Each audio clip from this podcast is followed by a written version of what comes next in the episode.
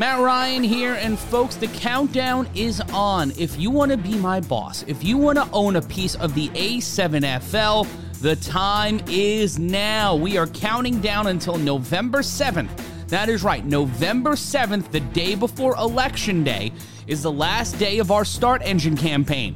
So we want you to sign up right now. Go to startengine.com slash A7FL and sign up. Once again, that's startengine.com slash A7FL.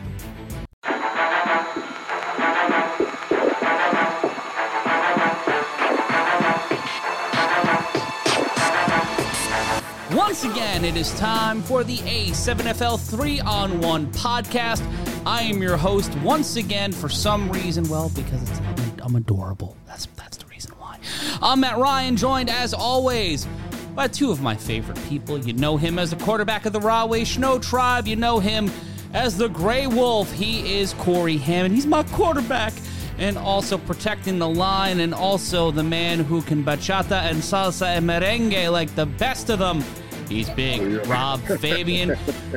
Gentlemen, another week in the A7FL and another week of interesting things and interesting conversations. We're hearing a lot through the cross chatter and the, the whispers going on out there on Facebook and other elements of social media. You know, my texts are blowing up every week. I know you guys are getting inundated with messages and who's going where, what's going down, why, da da da da da. But we're taking, we're peeling back the layers of the onion of the A7FL. We're going deeper and deeper every week. And this is the second time in podcast history that we'll have an executive on the show. And this one is the literal reason why this show exists because he's the guy who brought me to the A7FL. He is one of the it was the head of the A7FL advisory board. He is one of the co-founders of the UFC. He is someone who's done almost anything and everything in the live event and television space. If you need to sell a show to Germany, he's the guy for you. If you need someone to get into Dubuque, this is the guy for you. If you need to get to Dothan, Alabama in under 24 hours, he is the guy that you want to get on the phone. He is David Isaacs. David, welcome to the 3 on 1 podcast.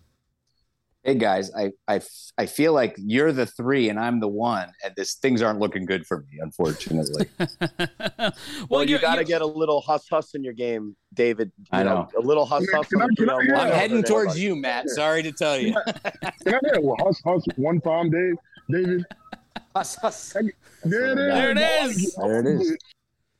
And you can also buy a Huss Huss t-shirt at uh, tinyurl.com I mean, slash A7FL merch. Something in my, I think I pulled something in my leg when I said that, though. Uh, you know, just even saying it hurts a little bit. No, just kidding. well, David, you're you've been a part of the A7FL for the last four years. I think you're heading into your fifth year with the league. Give us a little bit of background. How did you end up becoming our boss? Uh, well, I wouldn't call myself your boss, but I'll tell you how I got involved with the league. Uh, you know, because of my UFC background, uh, I just get a lot of the crazy stuff, uh, live event wise, comes my way. And, uh, you know, I did, I mean, you, know, Matt, you certainly know this. I've done uh, live events with The Walking Dead. I did giant robot fighting in Japan. Uh, so different things uh, interest me and things I think I can add some value to. Uh, and somebody introduced me to uh, to Shenner, Shenner Corcuses, who's the CEO, and I met him. And uh, you know, I I was just like really taken with you know the similarities of the league to the early UFC. You know, it really had this element that I thought was you know take away the protective gear and the game actually gets safer, but it's also much more awesome. and so, um, you know, I thought that they had done, you know, on kind of a, you know, shoestring budgets, had really developed the product to a, and when I say product, I don't, you know, I, I mean the game, like the how does it work and what play and, and gotten so many great players involved that, you know, it it needed some molding to take it to like the next level in terms of a major professional league but i think like a lot of the heavy lifting had been done in terms of figuring out is the core like something exciting and interesting. Um, and that's why I got involved because I thought I could help uh, guide it into that next level. Um, and I was, ex- you know, like I saw the footage and, uh, uh, you know, I think it's as exciting as any sport I've seen. And, you know, a lot of times sports uh, that have been emerging, I think the game itself uh, needs a lot of tweaks to make it interesting for people. Um, and then they put a lot of bells and whistles around it. Um, and I think our game is the opposite. I think we've got all the stuff on the field that people really like. We've got the action, we've got the drama. Uh, you know, all we have to do is show it to people. All we have to do is tell the story. So that's what I've really been focused on. And I can tell you, and I think all three of us can can talk about the passion you have for the game uh, because every single Sunday when me, Rob, and Cory sit down in the basement of Asbury Park Stadium, uh, inside the Nerve Center that is A7FL production, uh, our fo- you, if you if you listen closely to some of the broadcasts from 2022, you might hear faint buzzing noises every once in a while. And those are not mosquitoes, those are not bees, those are not flies. That is David Isaacs letting us know exactly his thoughts. And, and that's the thing that I love about our working relationship, David, and the thing that I love about the atmosphere we have in the A7FL is that the people in the office, the people on the advisory board, whether it's you, Jen Welter, David Meltzer, uh, Shenner Corcuses, and Ryan DePaul, are as passionate about this game and about every aspect of what we do as the players on the field. And I think you hear that in every broadcast because of just the level of intensity in the sport. Rob, Cory, when you see that as a player, when you see the level of care, the level of passion, and the level of intensity as players, is that is that something you guys feel is helpful to the league, knowing that the people that are on the front lines in the business sense are as passionate as the people on the front lines in the playing sense? Well, I think just you know, asking me and Rob are probably the perfect perfect people to ask because we remember as far back as most of the people involved still in the league. Now, Ryan is the number one source to go to because he's obviously the basically, you know, creator, founder, you know, inventor, engineer, whatever you want to call it. Um, and also his extensive work in in in bringing the action on the field to the masses with the with his you know expertise in in videography um you know me and rob have seen the league go from you know a, previous episode we were talking about glass in grass to now we're talking about you know cross country hypothetical matchups which i still am trying to put, plug david so you got to get in in ears for me to get yeah. this Cory Hammond World Tour going. You know, first stop is Vegas, so that the Snow Tribe have a rematch against the Force. Derek Duncan's involved. I don't know how we get that going, but I'm still gonna, you know, be a, a squeaky wheel about it. And Rob is probably on mute right now, but he's still making that noise that he's, you know, become famous for because I'm making it about myself. One hundred percent. But to answer your question, David and, and Matt, I mean Matt's question, and you know, basically David's involvement when when guys like David and Shunner started getting involved, we started noticing, especially guys that were you know more on the inside, we started noticing the big time things starting to happen. You know, the the social media presence and and the following, and now what it's led to the SportsCenter, and you know all of the millions and millions of tweets and and and likes and you know whatever happens on Snapchat and Instagram. Um, David, I'm a Twitter bot, just so you know. Um, and then also and also the way that the the footage and the broadcast has evolved from you know the cult following. And you know shout outs to the original you know og of commentary in the a7fl lj smith. But bringing in matt you know luckily i hold you know hold enough of my own against these you know with these two guys next to me doing such a great job.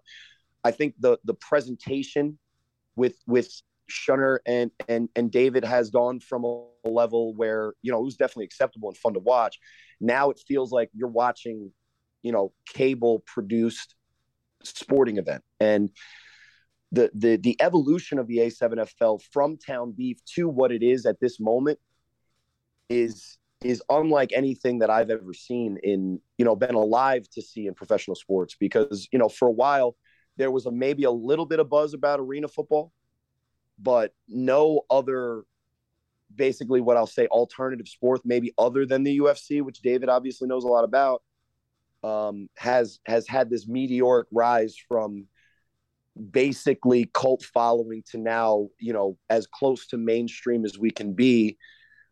You know, if we're not mainstream, then the fact that, you know, Bart Scott is talking about our league on Get Up is is at least a sign that we're we're pretty close. So, you know, what I've seen in the evolution of this league is is that we've gone from being able to play a brand of football that we we you know just heard from David Isaac, a, a guy who knows you know fledgling sports leagues say that this this this product looks good. And we we did a lot to to make it good. Now we're we're polishing it to make it so that the masses think it's great. And i think that that's just where we are. And obviously i think it's where we're going as well. And and the one thing that i think david did immediately is give the a7fl legitimacy with his background, with the fact that this guy created and was a part of creating an entirely new sport.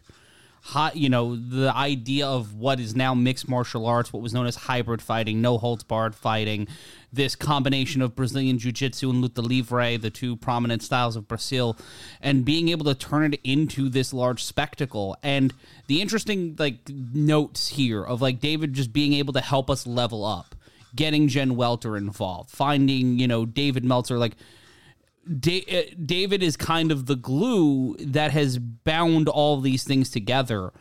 And he Keep was one coming. of Keep it coming. he Keep was one of the people I that actually suggested Rob sit next to me and Cory in the booth. He was the first person outside of Ryan DePaul to say, "I love Big Rob. I would want. I want to." Did see I what really? I don't Yeah. even remember Yeah, that, but you it's probably true because I, I, I, you know, when I like it, I like it. So there you go. and the other thing too that I think Ladies is and awesome heard him. I'm stamped. I'm official. there you go anymore. Oh, dude, I- I'll say this right now. If anyone tried to take any one of us out of our chairs for next season, w- they're seeing my hands. I'm going to get my ass whooped. No doubt about it. But the and and not to be egotistical, but you know, this is the Mutual Admiration Society podcast. Um well matt i think you could take a certain mumble rapper that that we might be mentioning I'm not I'm not gonna I'm not gonna say anything about anyone who announces football. fair But I personally believe that we are not we are empirically the longest running spring football league in modern football history. Secondarily, to say- that. I would say we are the most successful spring football league in history. Period.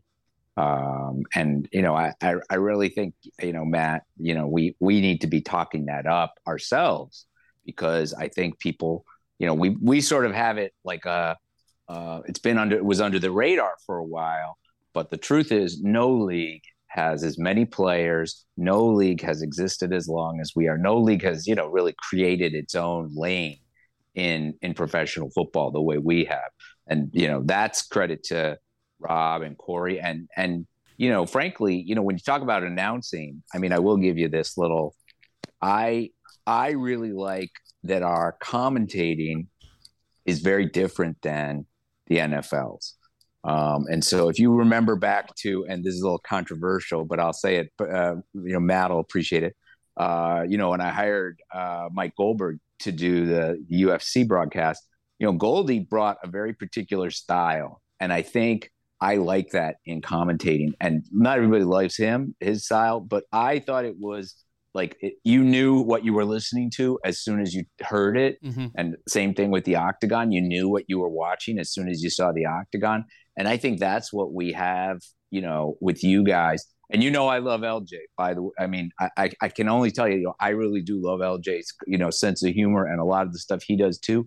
I think it all fits into our. We just do things differently, and we make it fun. And I think that's the most important thing that you know.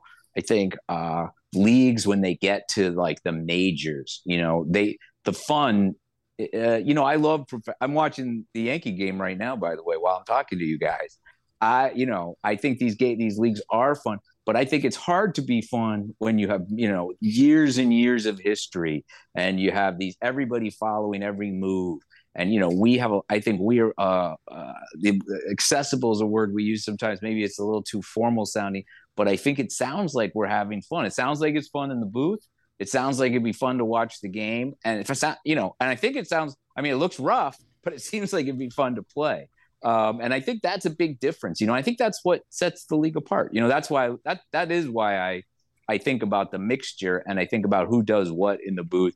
And I like having different viewpoints and uh, you know mixing them together and people I, you know and i think people get the sense you guys like each other. And there's other teams that like each other but i think it really feels like people tune in and they get just a different you know they get like a, a like a pro sport feel but they also get like the ManningCast side of the fun part of understanding what's going on. But taking it as it, it ought to be fun to watch it ought to be fun to understand what's going on um, and you know that that really shines through with you three guys. So like to be part of the Mutual Admiration Society here, you know, it it is part of what I think you know we should be doing, which is you know setting a tone for the league, and that tone you know starts when people listen and they hear you guys talking about it, you know, and you know they hear the huss huss, or they hear you know Matt screaming like he's a you know Mexican soccer commentator uh, and and I think if you ever watch Mexican soccer without the commentators, you'll see the difference. It's not nearly as fun, and I think you guys make it fun, and that's really the most important part. Yeah, like our enemy during the broadcast is the mute button, and it's also everything else that you can get on your phone.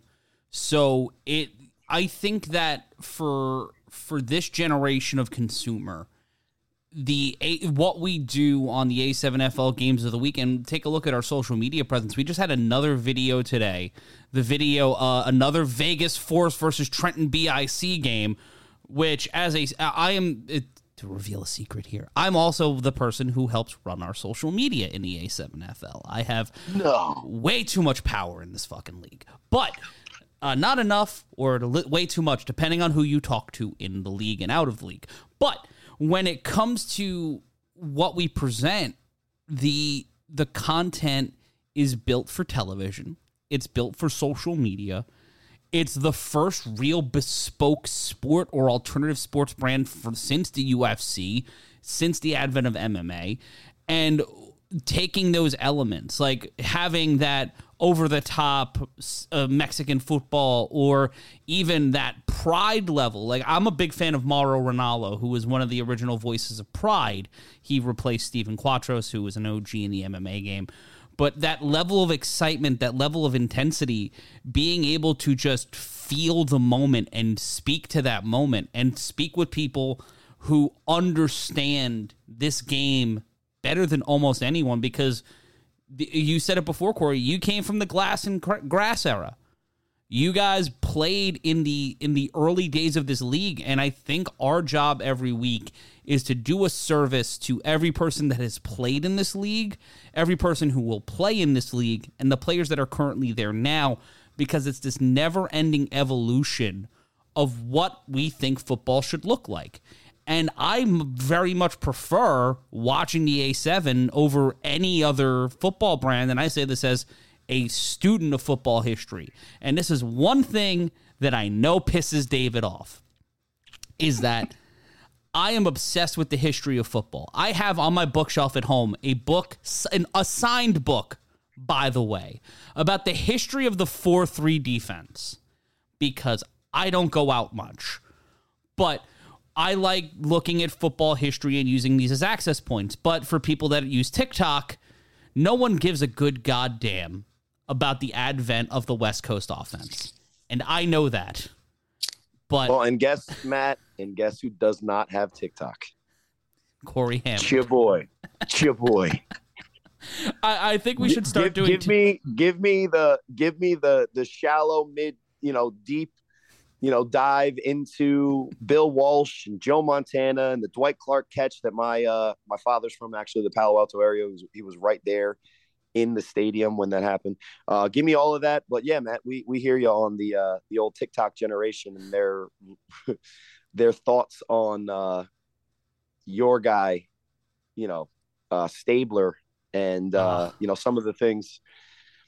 Well, Oh, I, let me I- let I me always let me. Uh, since show. I'm I'm the a new guy guy. here, let me let me add just one piece to that that I think is like so. You know, I think when you think about the old days of the NFL. By the way, I don't consider Kenny Stabler the old days because that shows my age. I I think you know what you're talking about and what people feel they, that they had is like it was a very authentic toughness to the league, um, and I think that's you know for me in the fight business. Uh, you know, an underground fight. Uh, not that I'm saying I've ever been to one, but it, you know, Right. if one were to go to an underground fight, and you know, like seriously, in the desert, people with their cars parked in a circle, and the headlights are the you know for the fight, and a bunch of mo- you know money and a grip in somebody's hand, and two guys fighting it out. Um, you know, that toughness is what we you know we bottled for the UFC that what is it really you know that and i think the a7fl has that same feel you know and i think that's what i you know matt knows i i i, I continuously can uh, preach that nobody knows anything about the er- 1970s era of football that is watching our a7fl but what they do know but what they do know is authenticity. And i think that's what our i think that's what you uh react to matt. Maybe i'm wrong. But I think it's that feel that like that's like when men were men, when giants roamed the earth, and like I feel like we have that in this league. But I feel like that is what it is. You know, people see this game, and they uh, when we first did the UFC, it's it, it's not perfect perfect comparison, but like people were like, "Holy shit, who who in their right minds would do that?" I think when people see this game at first, they go, "Holy shit, who in their right minds would do that?" And then I think when they start to appreciate, they don't have to watch that long here to start to appreciate the athleticism and the talent and the fact that the guys aren't getting, you know, aren't using their heads as as missiles. But I think it, you know, at first it has that real, and I think that authenticity, I think that story of the of like you got to be a really tough guy. I, I, I talk to a lot of football players about playing in our league you know guys who played football played college football played pro football. And they they first thing many of them say is holy crap i wouldn't do that. Even though even i uh in my uh you know football career when i was a kid this is how we played in backyards all the time. Mm-hmm. this is what we played. And you forget you lose that you know but this game brings that back. And so i think it's that visceral feel that like is the connection between the old and the new. At least for me, that's what it is. And I think as you become a more established professional league, it's hard to keep that. And I think that's kind of where we're trying to find ourselves right now is how do we keep that that's that not quite what did you say glass in the grass but at least the Yeah, dirt under the in the- fingernails at least the the the guys that are you know bleeding and uh you know for the win and doing it because they love the game I, I think that's the piece, at least for me, that I find very compelling. And it is what I think of when I go back in my head. Like people talk about that with old time hockey. They talk about it with football. Like when it when that's what the sport was. It's those are still tough sports. I mean, I, I, of course they are. But I think that's what people are kind of reminiscing about. It's that feeling that the toughness and the authenticity was there, and I, and I think we have that. And I think that's our that's really our secret, and that's what I think the booth brings out you know this is the real stuff and everybody gets that. And i think when they watch our league for even a short bit they understand that this is like this is real deal. And these guys are really laying it on the line. And they're doing it you know not for a huge paycheck. Yes there's money involved but they're doing it because they love to play. And they love to play this kind of a contact sport. And i think that's that's what fans like. That's what i love you know that's what i like. You know when you like it definitely takes a different kind of person you know Cory's age, advanced age, and all that, you know, to be out there Damn. like, taking hits. Damn. Damn. Go for Sorry, it, Cory. David, David, go for it. No, I'm saying, man, I've- I, I, I, I, listen, I feel it, man. Every, you know, like I, I, you know, it's like any of the, there's a bunch of guys out there. I, I feel the pain of those hits. And I say, like, it, it takes something, something special. And I think that's what uh, people, you know, react to. And I, and that's like, so that's anyway, Matt, it's not that I don't. I you know I am not a student of the four three and the three four and the West Coast offense, but I am a fan of like authenticity. I am a fan of people thinking like this is really tough stuff and this is really guys who are digging deep and really playing with their heart. And I think that's the connection, at least for me. Yeah. And what I think is really cool is is having David, especially as you know when we first found out that he was getting involved, and you know me and Rob just being a part of it because we love to play. The the the parallels between UFC and A7 to me seem really uh, you know really interesting to kind of expound on because when you look at what boxing was in the the dawn of the UFC, it really was this you know unbeatable entity that no one ever thought to even compete against. And when people would compete against it, it, it really ended up being a, a, a bad, you know, business decision a lot of times because very many people tried to copy exactly what boxing was and reproduce it in a way that they could compete with it. But it was such an institution, it felt like you couldn't do anything to either improve upon it or maybe even be on the same level as it, right? And then UFC became what UFC is now. And if you're honest with yourself, what even is boxing at this point other than a pretty damn good Hulu show, Mike, which is about the 90s? Um, but, you know, talking about the A7FL, we have a league that's going up against the NFL. And, you know, no one's going to go and say that the NFL is not the standard in our sport. No one's going to say that it's not a powerhouse and, and an institution in America. But just like boxing, when UFC started to make its rise, I would say that the NFL is facing some some pretty serious issues. Maybe not at the top level because their their product on the field, honestly, in my opinion, guys, has been as good as I can remember it. Um, other than the fact that I'm a little upset that quarterbacks are now like this endangered species that you're not allowed to breathe on. I remember, and you know, part of my influence. I think that's just jealousy, game. Cory. I think that's just well, jealousy. Uh, my influence is when I grew up, I was watching '90s quarterbacks get rocked, oh, yeah. have to throw a slant, and it was a it was a sign of pride that you would stand in the pocket and take that hit. Now it looks like more stupidity, and like David said, at my advanced age, it might be even, you know, a little bit of. Uh, insanity. Well, I, I, just don't want quarterbacks getting hit so hard that they use state funds to build uh, volleyball arenas. But that's just me. Like that's just my my take on things. I, I don't want well, guys I mean, getting quarterback know, clubbed to death. The, the current the current uh, uh guys that are the gray haired quarterbacks, right? Um, they they make me look like a nice guy. And when you say don't be an asshole, all I can say is I try, man. Um, but that's just talking about you know th- th- that that specific human that you're mentioning, Matt. Yeah. That's just one of the many relatively, you know, kind of DB things. And by DB, I don't mean the position yep. in football that could go on that list uh, for that human. But for for the for the NFL, having some of the issues that it has that are that are that are potentially real, especially moving forward. Where the A7FL is, bringing a, a league that is more accessible to the players' emotions, face, personalities, replicating kind of that that NBA style of of of star power when we, you know, have Ashanti Worthy ready for a three on one. Everybody's on the edge of their seats, like it, it's it's about to be a Reggie Bush punt return at USC in in, in the early 2000s. But you know the the similarities are are so easy for me and I, I, think obviously probably david too to see. It's really exciting when you know guys like david you know women to just be uh, completely honest one of the biggest names in our game is dr jennifer welter who is a pioneer if there is any in our league and you know probably the biggest the biggest you know celebrity name drop you can do is, if you know if we ever get a chance to get her on the pod wink wink.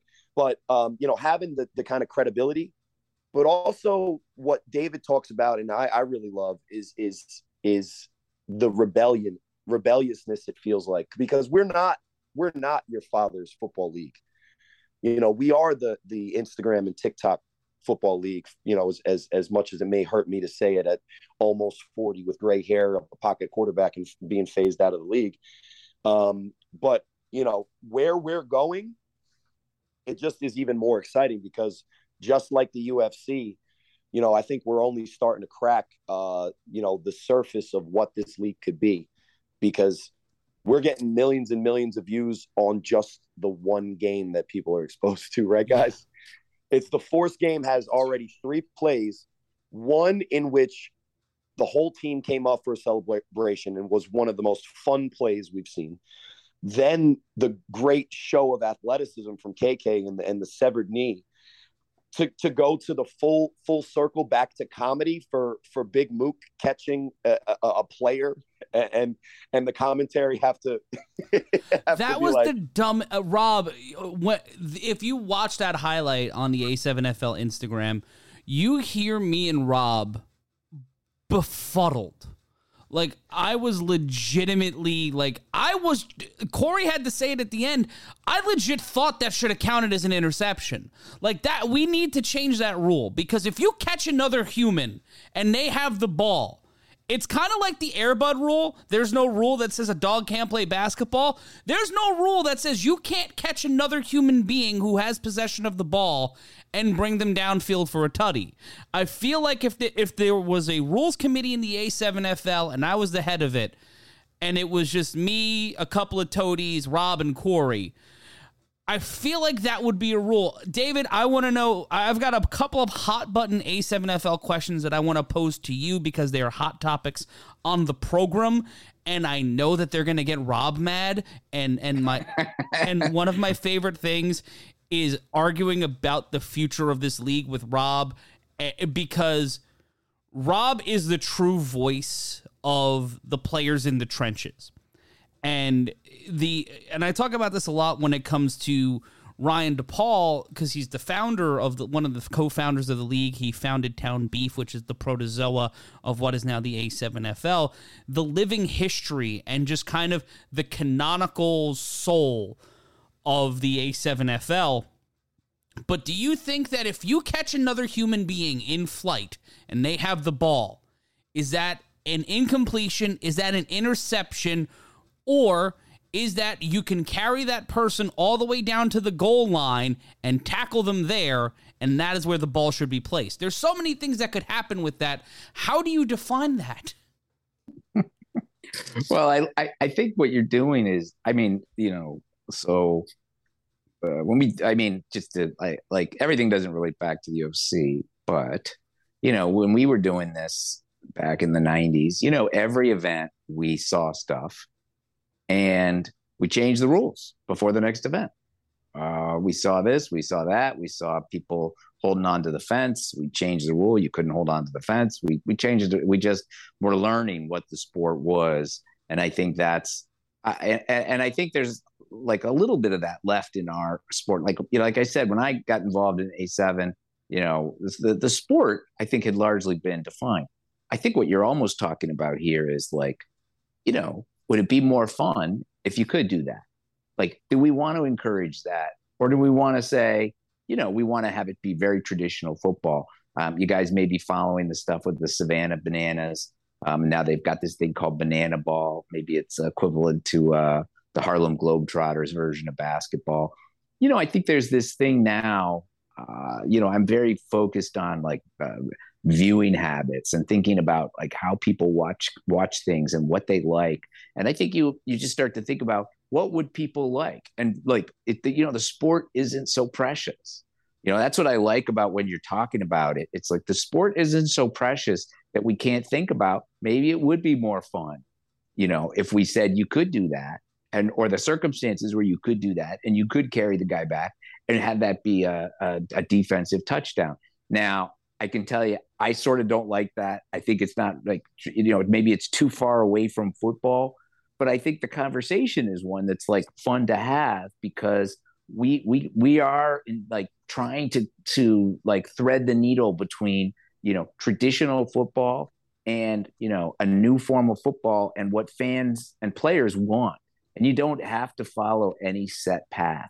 You know, I think like, like I said, I'm watching the Yankee game right now and uh, you know I have a lot of friends in Major League Baseball. I mean, every rule they change is like, uh, you know, oh my gosh, what a process to change how big the base is or something, you know. And I get it, Like this is uh, millions of people watching this, and millions and millions of dollars, and you know stadiums, and you know like they can't. We can think about it, and we should just frame it in the what is it we're trying to do, and what what you know what is what do we think that's going to you know where are we trying to go with this?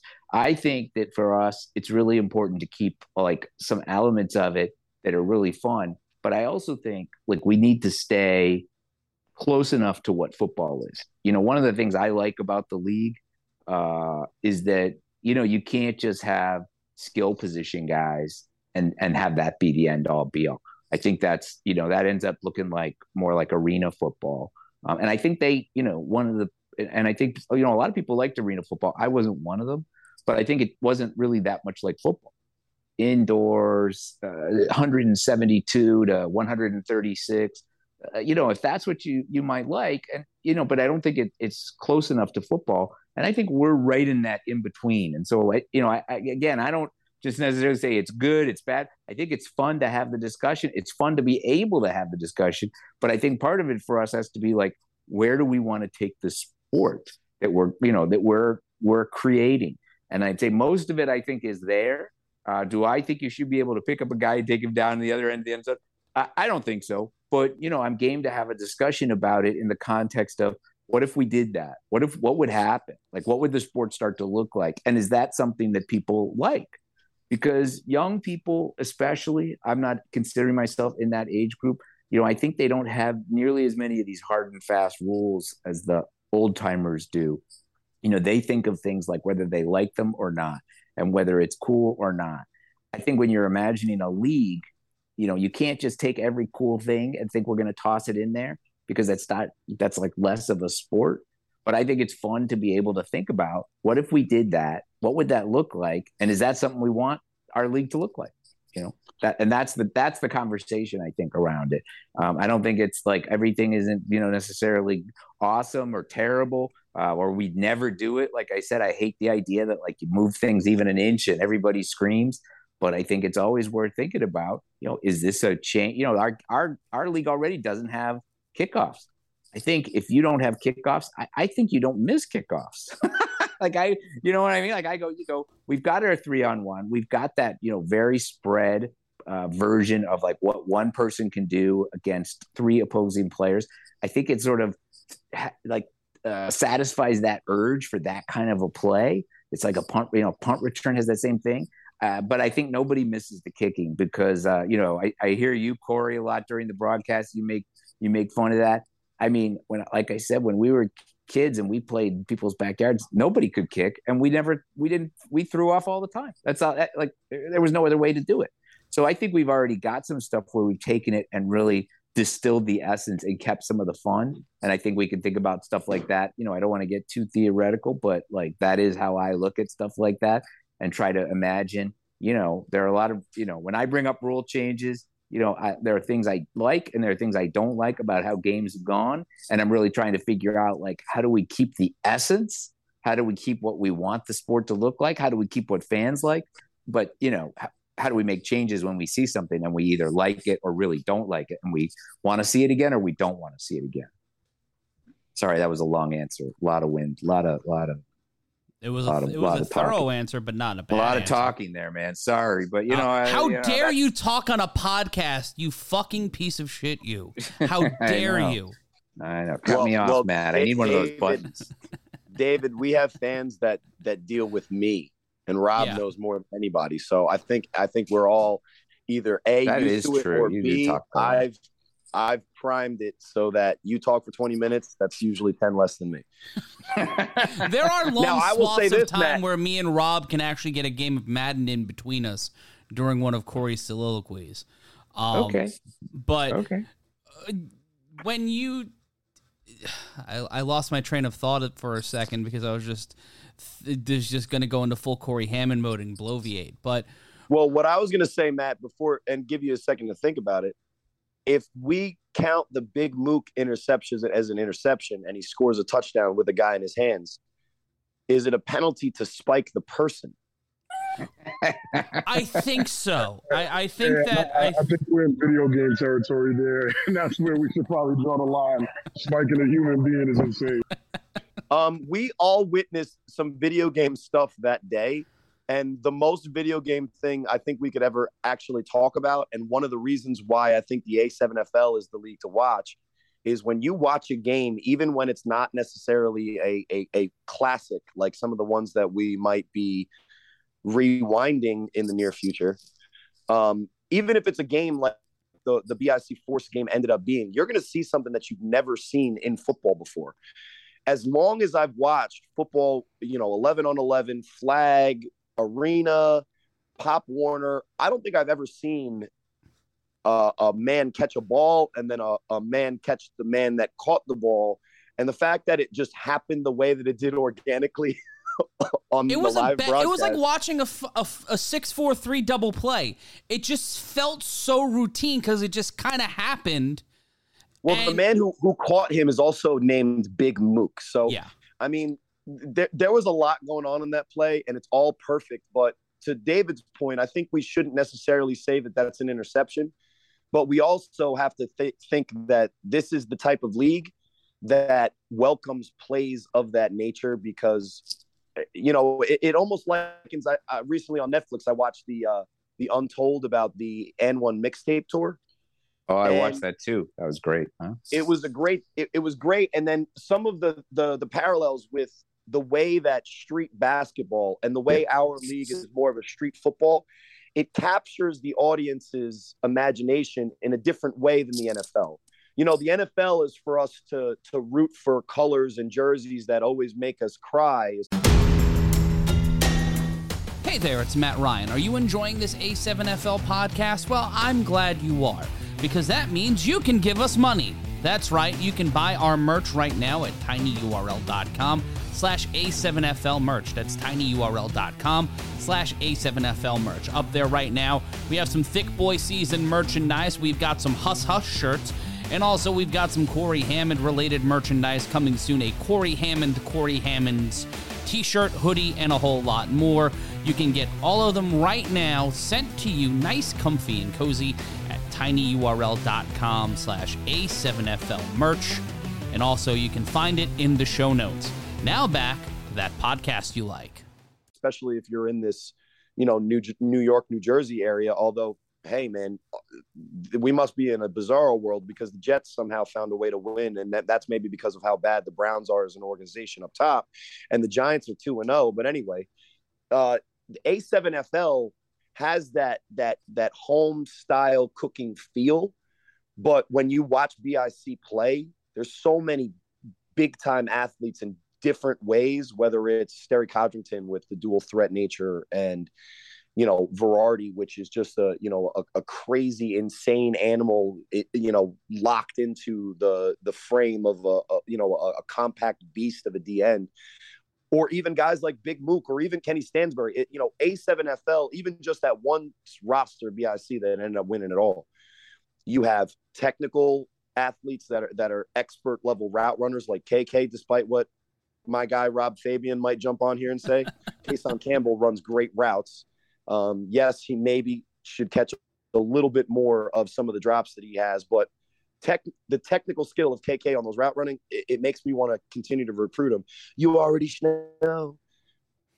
Ugh. Or we can go into the complete opposite level of how there's guys watching at home that maybe are, are fringe football fans, but see Kenny Stansbury run onto the field to argue a call with with with a with a, a Lucy uh, underneath his ear, and and the, you know just the, just the the visceral you know just home style football feel to that. It, it, it touches all the different bases that I think you know as a as a as a growing fledgling league, we're primed for some some fun times ahead. Hopefully. And I think that, and I, and Rob, I want your opinion on this because the idea of coaches in this league has been a hot button issue on this show and the source of many an argument. But I feel like at the heart of the league, you need the big personalities. You need that Kenny Stansbury with the Lucy in his ear. You need those like unifying and defying, you know, defining characters for each team because you see that in the NFL and you have you have those personalities being a Jerry Jones or you know these different owners or different coaches and general managers. I think the A7FL has its own versions of that. And I and I hearken back to the old 70s style of football because that's when the personalities in the league really thrived or leading up into the 1980s and early 1990s where individualism or the idea of this group entity with this personality and it's not antiseptic because I watch a lot of other spring football and I've watched spring football from 2020 until now and it all feels like they're cosplaying the NFL. And and if that's your business model, if that's how you see football, Jason Begora, you know, like may God God be with you. But for me, if I want to watch something that wants to resemble the NFL, I will watch the NFL because that's where my I'm connected to that style of football because I was indoctrinated with it as a child and it is the highest level of that version of football. The A7FL is better than every other spring league aside from the fact that we've survived for nearly a decade, which no other spring football league has done. No matter how well funded, no matter what television contracts, they've all failed and the new versions of those leagues are not learning the good lessons in whether it's bandit ball and having these personalities and having you know this larger than life sports entertainment atmosphere which really helped bring in viewers they just want it to be generic ass football and i think that the thing that will serve the a7fl in the long run as we continue to grow and expand is that we exist for the personalities.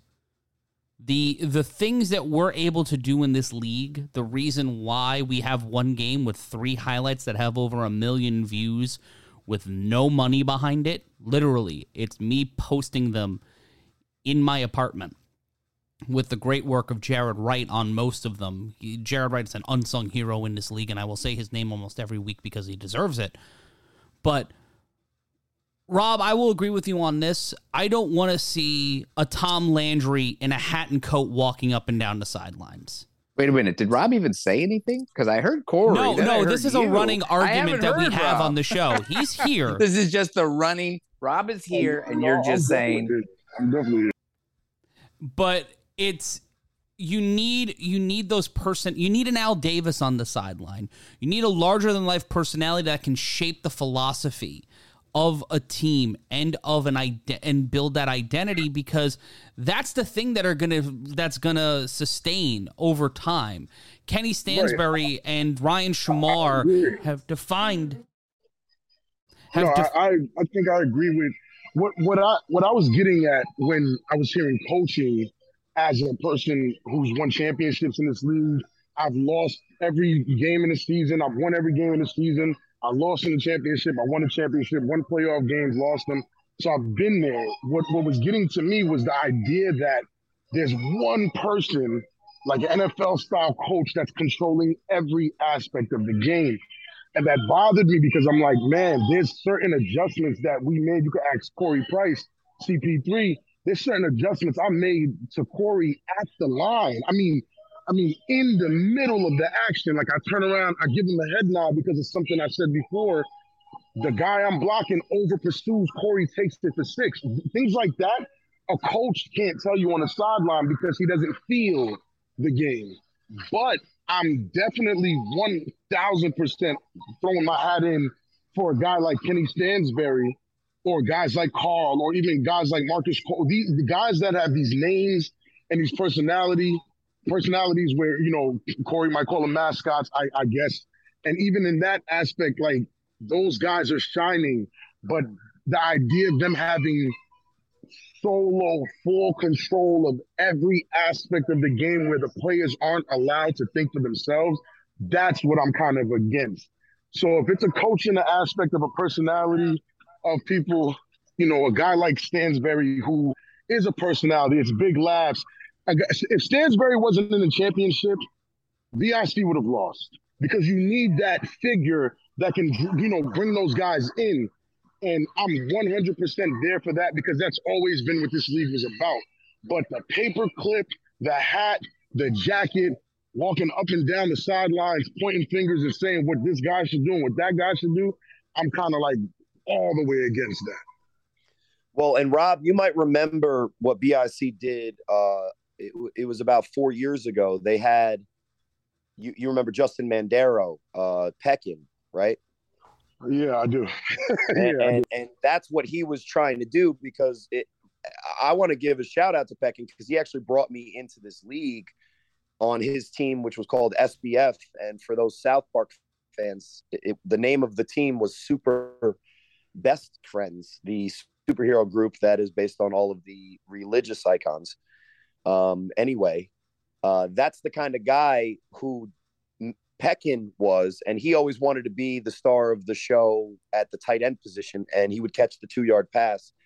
And, and then start screaming in somebody's face. That that's the personality I think Matt's talking about. And and then he wasn't right. a clip for so, God and that's what i'm saying. So so the the the personality on the sideline when you're really not bringing anything and you're trying to make it about yourself what i think rob refers to when he, when we talk about like the the structured coach um you know hierarchy that i think vegas has adopted with their inexperience which i think is helpful to them. But you know for a team like bic in 2016 you know, that's a team full of veterans, guys who would know better than, you know, and no offense to Peckin, but guys that would know better than a guy on the sideline wearing a suit, trying to get the attention by, you know, yelling.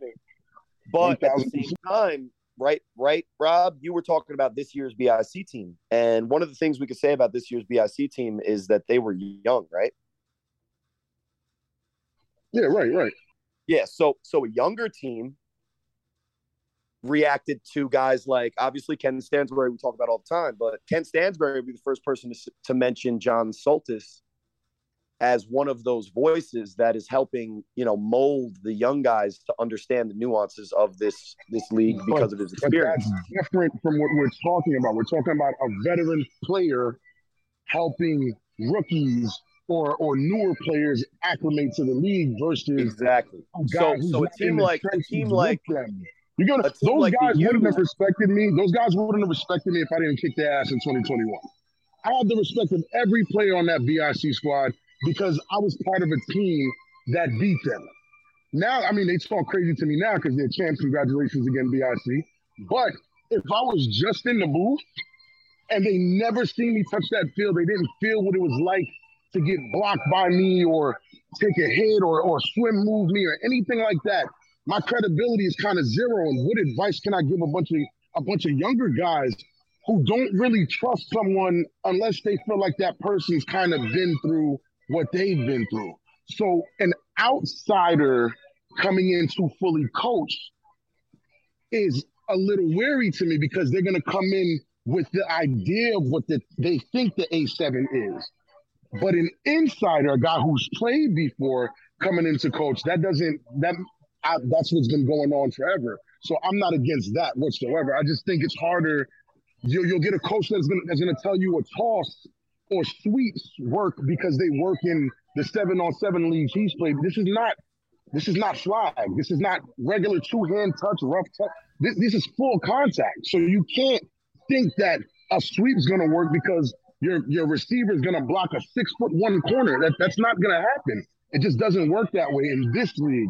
But if you coming in with that mindset from whatever playbook you like and whatever you think works, it doesn't work. You heard you heard um Steph Chambers last week. After after they played, he saw that those streaks, those tosses, those those outside plays didn't work. But that's what their playbook was about because that's what their football is about.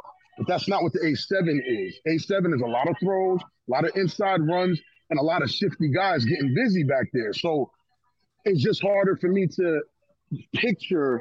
And until it does happen, maybe it can happen. Who, who knows?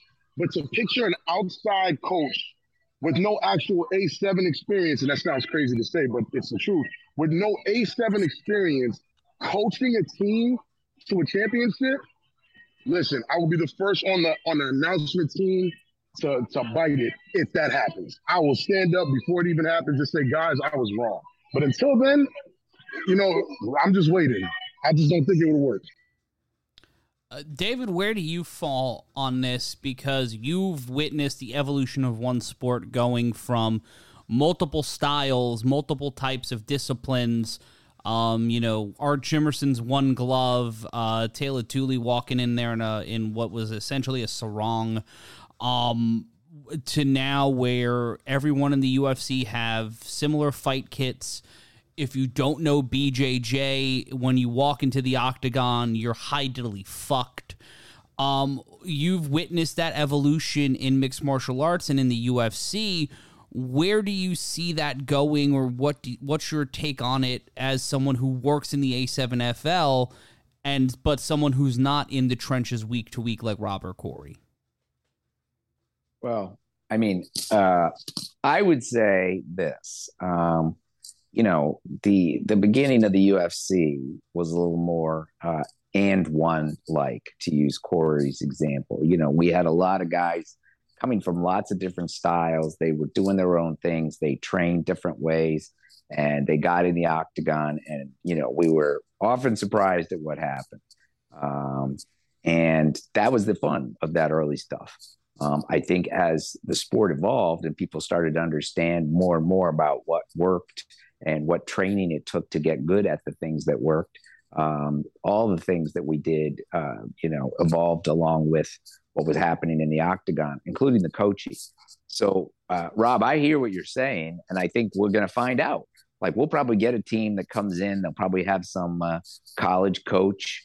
We'll have a team that has uh, no coaches. We'll have, and we'll start to see you know what different teams try to get the players to play their best on the field. And you know, it may be that somebody like you won't play for a team that has a certain type of coach, and that that's probably part of the deal.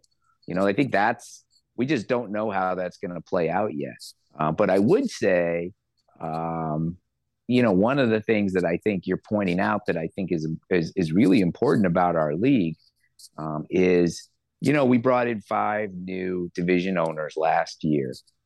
Three of those division owners were African American, and one was Latino. We know a lot of our players are are African American. We got a bunch of Latinos.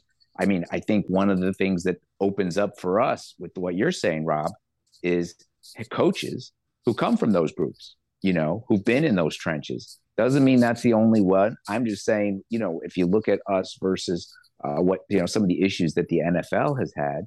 I think we're sort of set up to be a league where we can generate coaches from our players, and I think those coaches will know this game. You know, you guys are already. I mean, if you're playing in our league and you're uh, a, 30 years old, I mean, you've been playing football for 20 years. I mean, you know, you know, you know a lot about this game. And I think we'll see that opportunity arise. And I, I mean, I think we'll be surprised by what happens. You know, I, I, I look at Deion Sanders and what he's done at Jackson State. And I mean, you know, friggin' Deion is a is like a miracle. I mean, he really is. And you know, remember, he was a he was a greatest athlete. Uh, you know, one of the greatest athletes of the century. Um, and and and by his combination of his having done the things that he did, but also his personality and his style, you know, he's turned around not just Jackson State, but um, you know, really given life to the football teams in at all the at the HBCUs. And and I don't know what we'll find. I don't think we're going to get it. I don't think Tom Landry's coming back anytime soon, and I don't think he's coming back in our league. Uh, but I don't know what we'll find. You know, I think we'll get big personalities, and and I, and we'll see whether some teams won't have coaches at all. You know, I think there's a reason some guys play in this league, and it has to do with not wanting to have coaches. And maybe that'll be a team, or maybe most of the teams, or maybe all the teams. We'll find out. But there may be a team that comes along and they've got a coach, and they're happy to have somebody figure out where everybody should play, diagram the things, see what the tendencies are. And I think at the end of the day, you know, um, uh, a fighter said this to me once. Uh, we are talking about his training and coaching, and he was talking about the octagon. He said, you know, when that gate closes, I'm the only one in there. And uh, I think it's true too when you play, Rob. I mean, I think coaching only goes so far. You know, that system of the Dallas Cowboys uh, you know, was effective in its way. But uh, there's a book by Peter Gent called North Dallas 40. There's an old movie. Uh, Nick Nolte was in it. Um, and it was really talking about how that system, you know, wasn't designed for certain kinds of players and chewed up and spit them out. And, you know, eventually I think people realized that um, really over the top controlling system for adults, controlling systems for adults are probably not the way most of those adults want to be treated. At the same time, you know, you look at you look at successful teams. I think they have coaches that see things that have experience. You know, you look at Jen Welter. You know, you see coaches coming from all kinds of different backgrounds, bringing all kinds of skills, and, and I and I think it's they can surprise you with what they know and what they see. It doesn't mean you you know they're stepping in there and playing when you're supposed to be playing, and then maybe it'll be that will work in this league. That may that may well be the case. But I'd I'd be surprised. I think what will happen is we'll see different kinds of coaches and we'll see who wants to play for. And we'll see how they want to play. And and that'll determine whether, you know, what what kind of coaches we have, whether we have coaches at all. And I think the more we have coaches that come from our players rosters, the better. I think that'll be good for everybody. And well, I, I think what's interesting what what's interesting when we have this conversation with Rob, and I'm sorry, Matt, just oh, you know, un- unfortunately, it's probably going to be another 20 minute no Um, but what I think Rob's coming from in the frame of references he's coming from is maybe even his experience when he was on teams and he knew that there were no better minds to discuss what needed to be done than the guys in the huddle on the field. But I also think that as this league starts to evolve, Rob would be the first person to tell you that one of his, you know, running mates on that early BIC team, Anthony Richardson, Ant Live, right now, he's one of the main drivers and and vocal leaders, in essence, a coach type for the Snow Tribe. And I just saw him in action this weekend. So I mean, it's starting to move, I think. And what Rob is more referring to is is where the league kind of was and maybe, you know, is right at this exact moment for teams like the U or for instance, Rare Breed. Um, but for teams like BIC that already kind of you know, had some roster turnover from their championship run one of the things you saw that that helped elevate some of those young players was the the experienced older statesmen kind of giving them the way to go. We don't even talk about the offensive side of the ball because Sterry does deserve a lot of the credit for the way oh, that that offense sure, runs. sure, yeah. We're not. But, I don't want to take. Yeah, let's be clear. I don't want right. to take away anything from Sterry's mind because that's one of the best but, minds in football. Period. Right now but some some of those little nuanced things, you know, Tom Mascaro, uh, a long time, you know, guy in this league, which you know, some of the best coaches, and this isn't a slight against Tom. Some of the best coaches are are good coaches because they figured out a way to play with, you know, skill levels equivalent to my own, right? Uh, you know, and Tom Mascaro might end up being in the the litany of the A7FL a little bit less memorable, but he did play offensive line, but he knows how to play the game because he had to figure it out based on you know technique, fundamentals, scheme, right? Uh, so when he's coming in, the the way that he's coming at the game is all right. This is how a play should work in this setup. This is how it should work in, in its design. And then what Sterry can do is either make the adjustments at the line, which you see him do all the time, or he has the athleticism to turn that you know play that has one little tweak that isn't working and ad lib it into something special. So, you know, the the coaching conversation I think is really what David said. The more people that kind of elevate their understanding of this league based on experience and success, you know, creates the pool of coaches that you know guys in Columbus, the the brand new division for next year, guys in Boston, might really value. And if you got to, if you already look at the way that the New Jersey teams are run, other than the U, which Rob, you even go into saying what Ryan Shamar does for that team and, and the way that he brings a kind of perspective that helps out even the great minds and the, all the experienced players on the U roster. But look at the Snow Tribe. Look at the Hawks, who have been a, a, player and uh, you know manager player run team for the longest time. Now, we can talk more specifically about them if we really wanted to get into uh, a funnier conversation. I think you know Rob would love to jump in, but you know talking about in general, I think where A7 was is exactly what Rob was talking about. I think where A7FL is going is the guys that Rob knows that Rob was in huddles with are those next get version of the coaches that are going to help the guys that don't really understand the Seth Chambers, the the Vegas Force, you know, some of the nuances that that a guy with knowledge could just immediately correct and, and raise the level of com- competitive uh, you know, balance in the league across the board. You know, that's going to be valuable as this league continues to grow. So although yeah, Rob is 100% I'll right. give you one perspective. I'll give you one perspective, right? Imagine if, and I'm just going to pull a random great player out of the hat, right? Let's, let's take Patrick Cockburn, right? Imagine if Patrick Coburn goes to Florida to coach Tampa. Do you think Tampa loses to Rare Breed the way they do?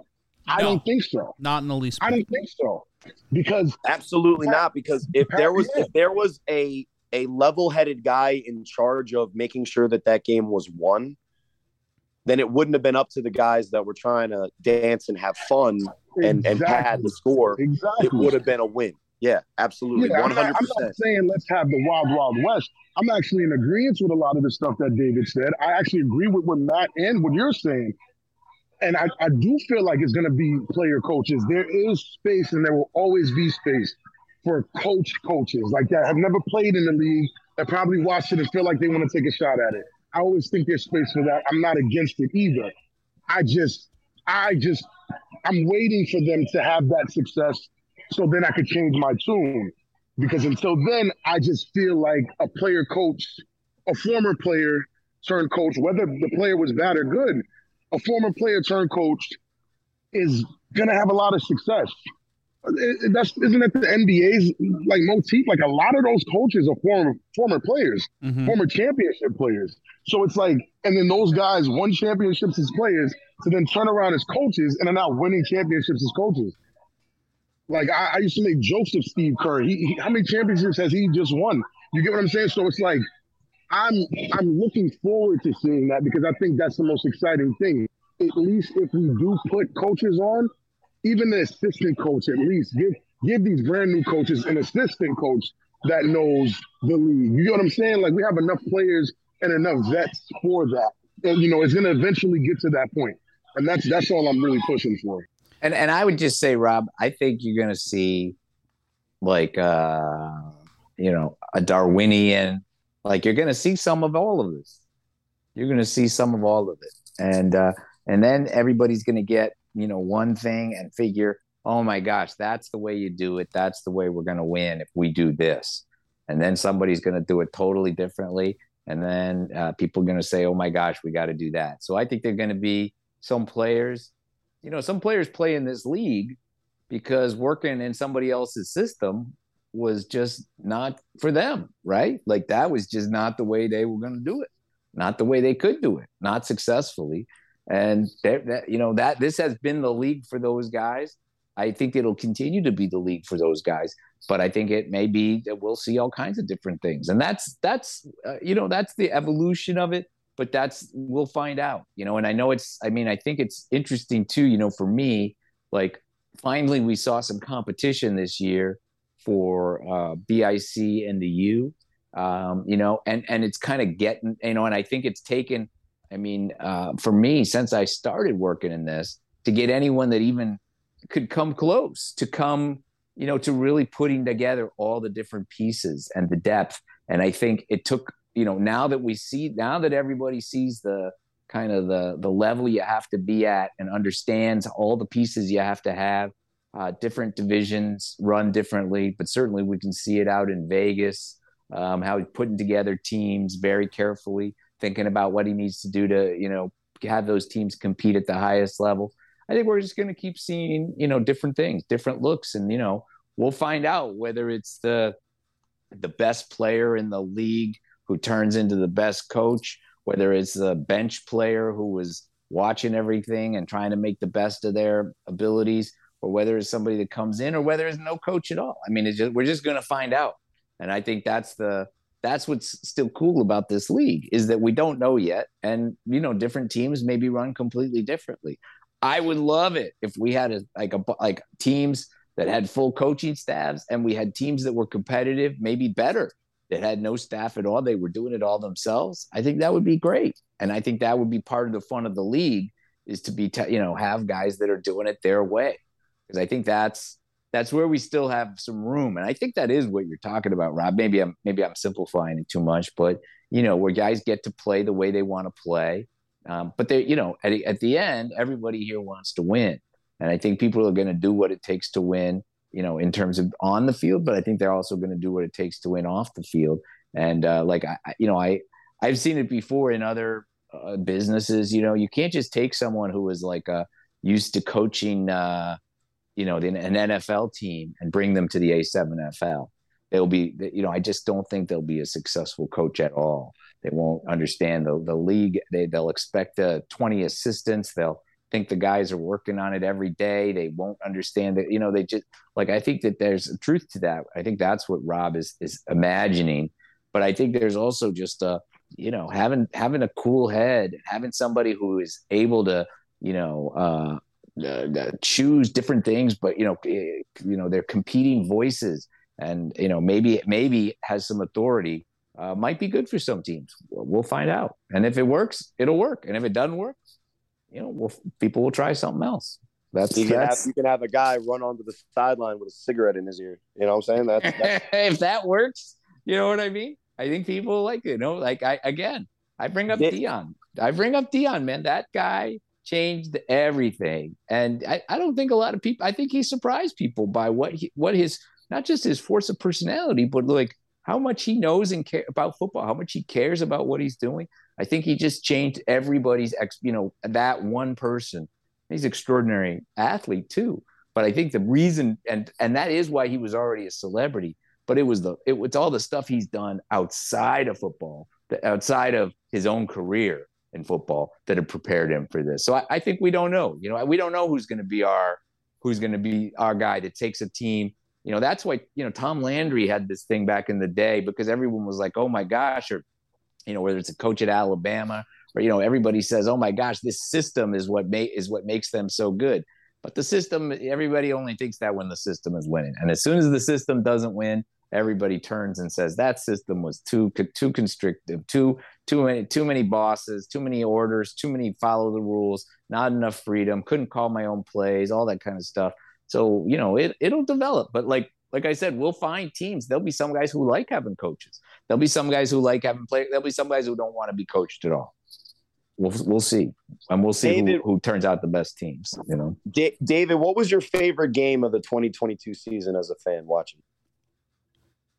Uh, you know, I, I have to say, you know, I go in. I, I last two years, I really have just been uh, pumped up for the championship, and the championship has been, you know, for me not you know oftentimes those games like especially if you're like an NFL fan like the Super Bowl can be a letdown.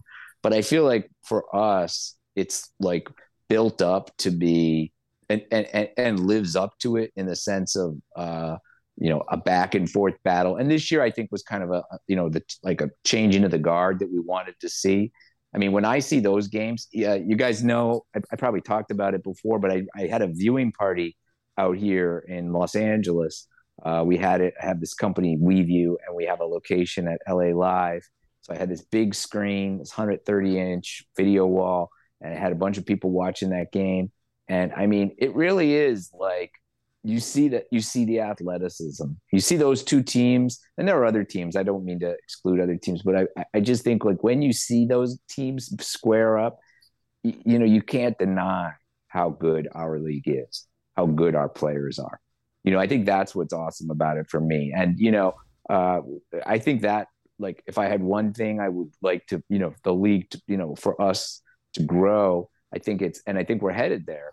It's, you can, like, you guys are all talking about all these moves, right? And, you know, all the, all the trades, all the free agents, all the things that are going on. I love it because I think we're seeing teams understand what, what level they have to get to and, and how, how what kind of a roster you have to have to really be a top team. And I, I really think we need to have those kinds of teams where just like and one or just like Rucker, where you, you know, you see those street ball guys and you think to yourself, holy shit, these guys are awesome. You don't think, oh, I see why that guy wasn't in the NBA. You say, holy shit. And I think when people watch those games, they say, holy shit. Um, and that's what I, that's why I like those games because it really demonstrates just how good um, our our league can be. Um, and there are other good games, and you know, there's a bunch of games I enjoyed, but like I think for us, like it's a showcase, and that's that, that for me, that's a lot of fun. I really enjoyed watching that stuff at that level. I honestly thought he was going to say your... BSC Snow Tribe. I, I thought he was going to say it. thought he was going to say it. That was a suck up, uh, suck up answer. I don't know. I don't know.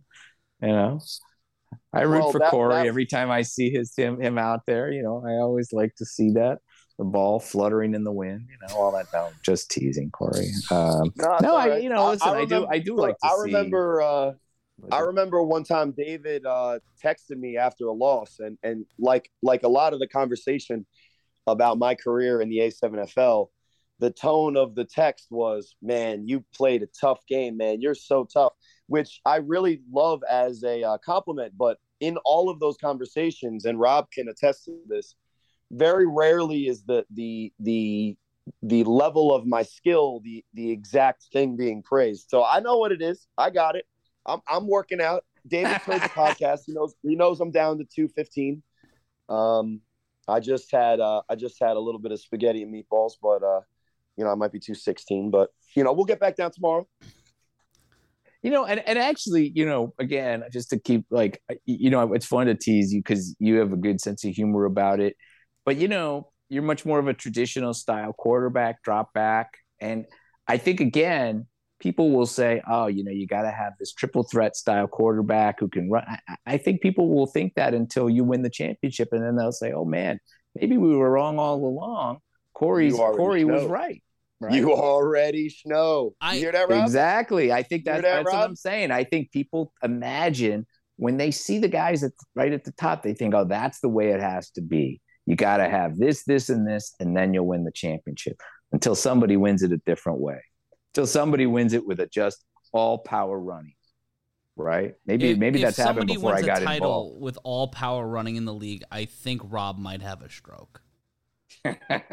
but I think that in a good the, way, in a good way. yes, way. in the next, yeah. I think the next three seasons are going to be the real acid test for what works now in the A7FL because we have nine different divisions heading in the next season. And within that, we're seeing a litany of different philosophies. Vegas is different from Florida, which is different from Cincinnati. We're getting all of these different styles of football, and I liken it more so to college football than the NFL in the terms of just philosophy. Because you're seeing in New Jersey and Maryland a very different style of football than you're seeing in Florida, than you're seeing in Cincinnati and Kentucky, or what well, we don't know what we're going to see out of Columbus and Boston. Those are going to be real interesting questions and real outliers. We there's talent in those towns. Columbus is the home of Ohio State. Boston's got a really strong, you know, New England. If you go to Connecticut or within Massachusetts, there's a lot of great football history there and also just a lot of great prep schools and a lot of great high schools. Look at the talent that's come out of Connecticut in regards to football over the last 10, 15 years. It's a lot of great talent to pull from, but then you see what they do in LA as opposed to what they do in Nevada. I think that we're going to see the player movement of different athletes going around the country. We're seeing it with Corey Price going to Baltimore. We're seeing different players cross pollinate. I know for a fact that certain divisions are looking to get some of the best young talent from different parts of the A7FL and bring them to their division because they know over the long haul, their opinion is the hybrid style of what you're seeing in New Jersey and Maryland, that institutional memory paired with some of the pure athleticism that you see across these newer divisions. P.S. Judge just hit his 60th home run. So you think baseball's gone? Let me just say, I, I just I have to break in here with this again. You never know what's going to happen. You know, you never know. Mm-hmm. And I think you, you know, I, I think you're speaking to that, Matt, which is things change very quickly. Things are you know parity in the league, and something like I completely unexpected happens and can change the whole complexion of what people think is going to be a winning team in this league. I think the difference now is there are a lot of people that are trying to win, right? Yeah. A lot more people. I, and, and I, when you're in a and when you're in a contract year, it doesn't it doesn't hurt to no. uh, put up some numbers. Let's go Mets. Um, but... and and the, all of us in the A7FL are all in, in basically what would what we could assume is is a, is a giant contract year year after year. So we're we're the Aaron Judges of the NFL world in in that we're trying to get paid. Let's go with that rocket fuel. Yeah, and I think that as more people see the vision, I think the the perception of the A7FL between now and the end of the 2022 season and the start of the 2023 season is going to be vastly different. I think that the spotlight and the scrutiny, in a good way, will be more present. Um, I can speak to the fact that I know more people are going to be able to watch the A7FL between now and the start of the 2023 season than they've ever had before. The access and the touch points to the level of accessibility, which has been a, a, a hindrance in the league in terms of just large scale accessibility. Uh, there's more touch points now than ever before. I think that what we're going to do with A7FL Rewind, our show that's launching next month, and shout out to our friends at the McGinley Square Pub in Jersey City who have offered to give us a home. We're going to work out some of those details, and next week on the show, we'll announce the first game and the debut episode of A7FL Rewind, which means all three of us after the show are going to have a very interesting text conversation about what game we'll be watching first on A7FL Rewind. That will be coming to you live on the A7FL YouTube channel and across all A7FL digital and social media starting next month. But David, before we go and before we let you go watch uh, the Yankees, uh, who poor door people at the ballpark, um, yet once again, let's go Mets. What do you think will be the three things that stand out for the A7FL in 2023? Well, uh, you know, I think we're talking about some of them here. So one is uh, I think we're going to have more teams competing at the let's say the highest tier right? I think that's important for us. I think we're going to have you know you know a more consistent high you know upper tier. And i think that's going to drive the rest of the league um, to be better as well. Um, and i think that's important for us. Um, second i think you know again we've been uh, improving. You know, Cory uh, referred to it uh, earlier. Um, our production um, and the things we do. Um, I think that's uh, that's another piece of this puzzle. Um, I think where we continue to invest in you know what people see, and I think it's it's a balance too. I think we need to still have that authenticity, that grittiness. You know, and I think we can. I think we we all kind of know where where we want to take things, um, and especially, um, and, and and then I, I think there's another like the third one. I think is actually the most important, and there's lots of different ways to do it. Um, and it's it's it, you guys are doing it here, um, but I think there's there's there's lots of things we need. To, you know, it's really telling the stories of the players because uh, you know I think at the end of the day, this league is built on players. Um, and uh, you know the guys, you guys included, uh, Cory and Rob. Sorry, Matt, but um, you know you guys who built the league, and you know I think I, I think we we we need to tell people what you know who who are these guys that play this crazy game and then go and work their regular jobs without any expectation of riches. Um, and I think we have so many interesting things, and I think those stories associated with the players at the, the talent level is what's really going to you know propel this league to the next level. And uh, you know i'm working on some things to help us uh, showcase the players uh, not just i mean production but i mean uh, different ways we can we can do that.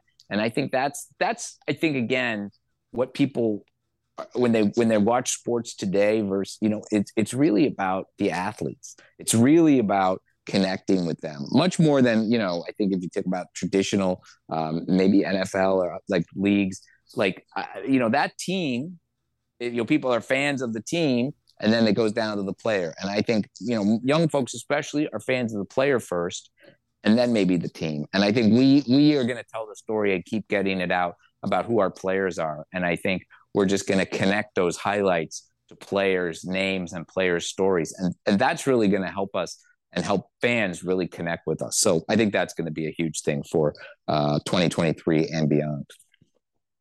I didn't hear hovercraft in there, and I'm kind of annoyed. But I, um, if you heard the if you heard the subtext, Matt, I think he did like like subliminally say solid gold, gold boat. Yeah, you know, I, I I'm you know it is you talk about contract years. Uh, you know, I'm, I'm I'm always renegotiating my contract because I, am I'm, I'm a carny. Uh, so solid gold boats will be in my contract rider for the 2023 season. I will demand a solid gold boat take me SGB. to and from the game. Yes, SGB. That's going to be the name of my fantasy team in the A7FL Fantasy in 2023. I got one last question for David. Really important though. Um, we can't ever forget this. tinyurl.com A7FL um, merch a7FL merch. Thank you, Matt. That's why you're better than me at basically. Well, I built the goddamn website, so. David. Yes, sir.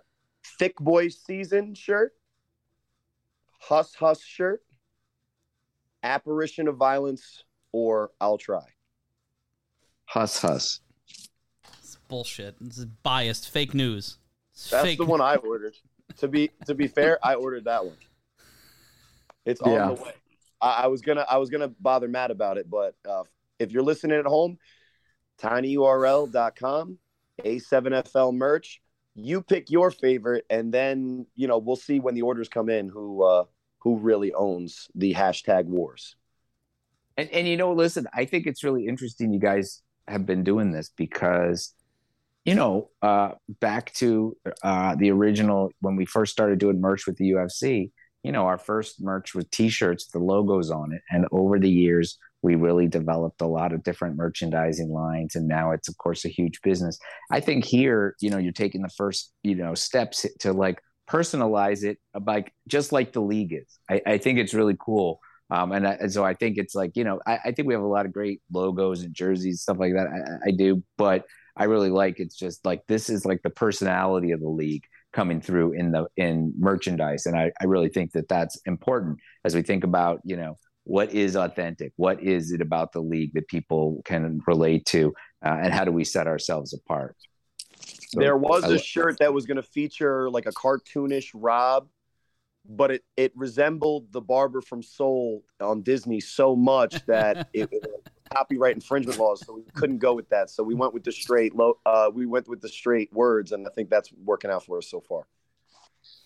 Excellent, excellent. Well, I think you guys are like appreciate your dedication, and you know beyond this uh, podcast, but I do appreciate your you know, uh, it, it, you know, it, it's not easy like uh, creating this stuff. You know, I mean, and I, you know, I don't have to go out there and have somebody smashing into me either but I think you know it, it, all of us like go through this. That's why you get all those texts from me. You know, uh, in case you can't tell, I'm. I mean, I am here in Southern California, which is nice, but I am suffering along with you guys in terms of like trying to get like the best. You know, how do we explain what we're doing? How do we tell the story the, the way that uh, like really gets across to fans? And so I, I think it, you know, it, it takes you know pioneers like you know you guys to really get out there and you know lay the groundwork and show people what it is and you know i think the proof is in the pudding i mean i really do i, I think when people see this league the first thing they think is oh my gosh that spring is crazy and like i said the next thing they think is holy but like they see the athleticism and they see the plays and they say holy crap um, I got to watch this. And I, I think now we're connecting those dots. And, you know, what you guys are doing is really helping pull those pieces together. And uh, I, I, not just the on the field, but off the field. And Matt, you know, people are talking to me about your calls all the time, uh, how they like to hear that. That's that. Uh, I, I, wouldn't say screaming, but I would definitely say excited Matt uh, voice, you know, and how it adds to the fun of the league. And so uh, it, all of it is important, and I think that's what uh, it's. It's nice to be here with you guys. Appreciate the podcast, and uh, appreciate you having me as a guest. Well, we appreciate you, David Isaacs, and hopefully this will be the first time and not the last time you join us here on the Three on One podcast. Uh, you can find David on Twitter by searching David Isaacs, and you can also find him when we retweet this episode. You can find it in the show notes. That's also where you can find out how to become an investor in the A7FL. And if you want to buy a division in the A7FL, if you want to bring it to your hometown, you've heard the commercials throughout the podcast, and you'll also be able to do that in the show notes. And as always, buy the merch, Tiny World tinyurl.com slash a7fl merch. Right now on the site we will be adding hus hus chancletas. That's right we have hus hus chancletas available right now in our store. And we have the I tr- I'll try t-shirt hashtag I'll try up there in the shop as well. You can also get your thick boy season t-shirts. You can get your hus hus t-shirts and a whole lot more. Please go to tinyurl.com slash a7fl merch it all helps the podcast and keeps Olive in solid gold dog chains. For everyone here at the podcast, for Cory Hammond, for Big Rob Fabian, aka Bachata Bob, and David Isaacs, I'm Matt Ryan reminding you don't be an asshole. I'll try.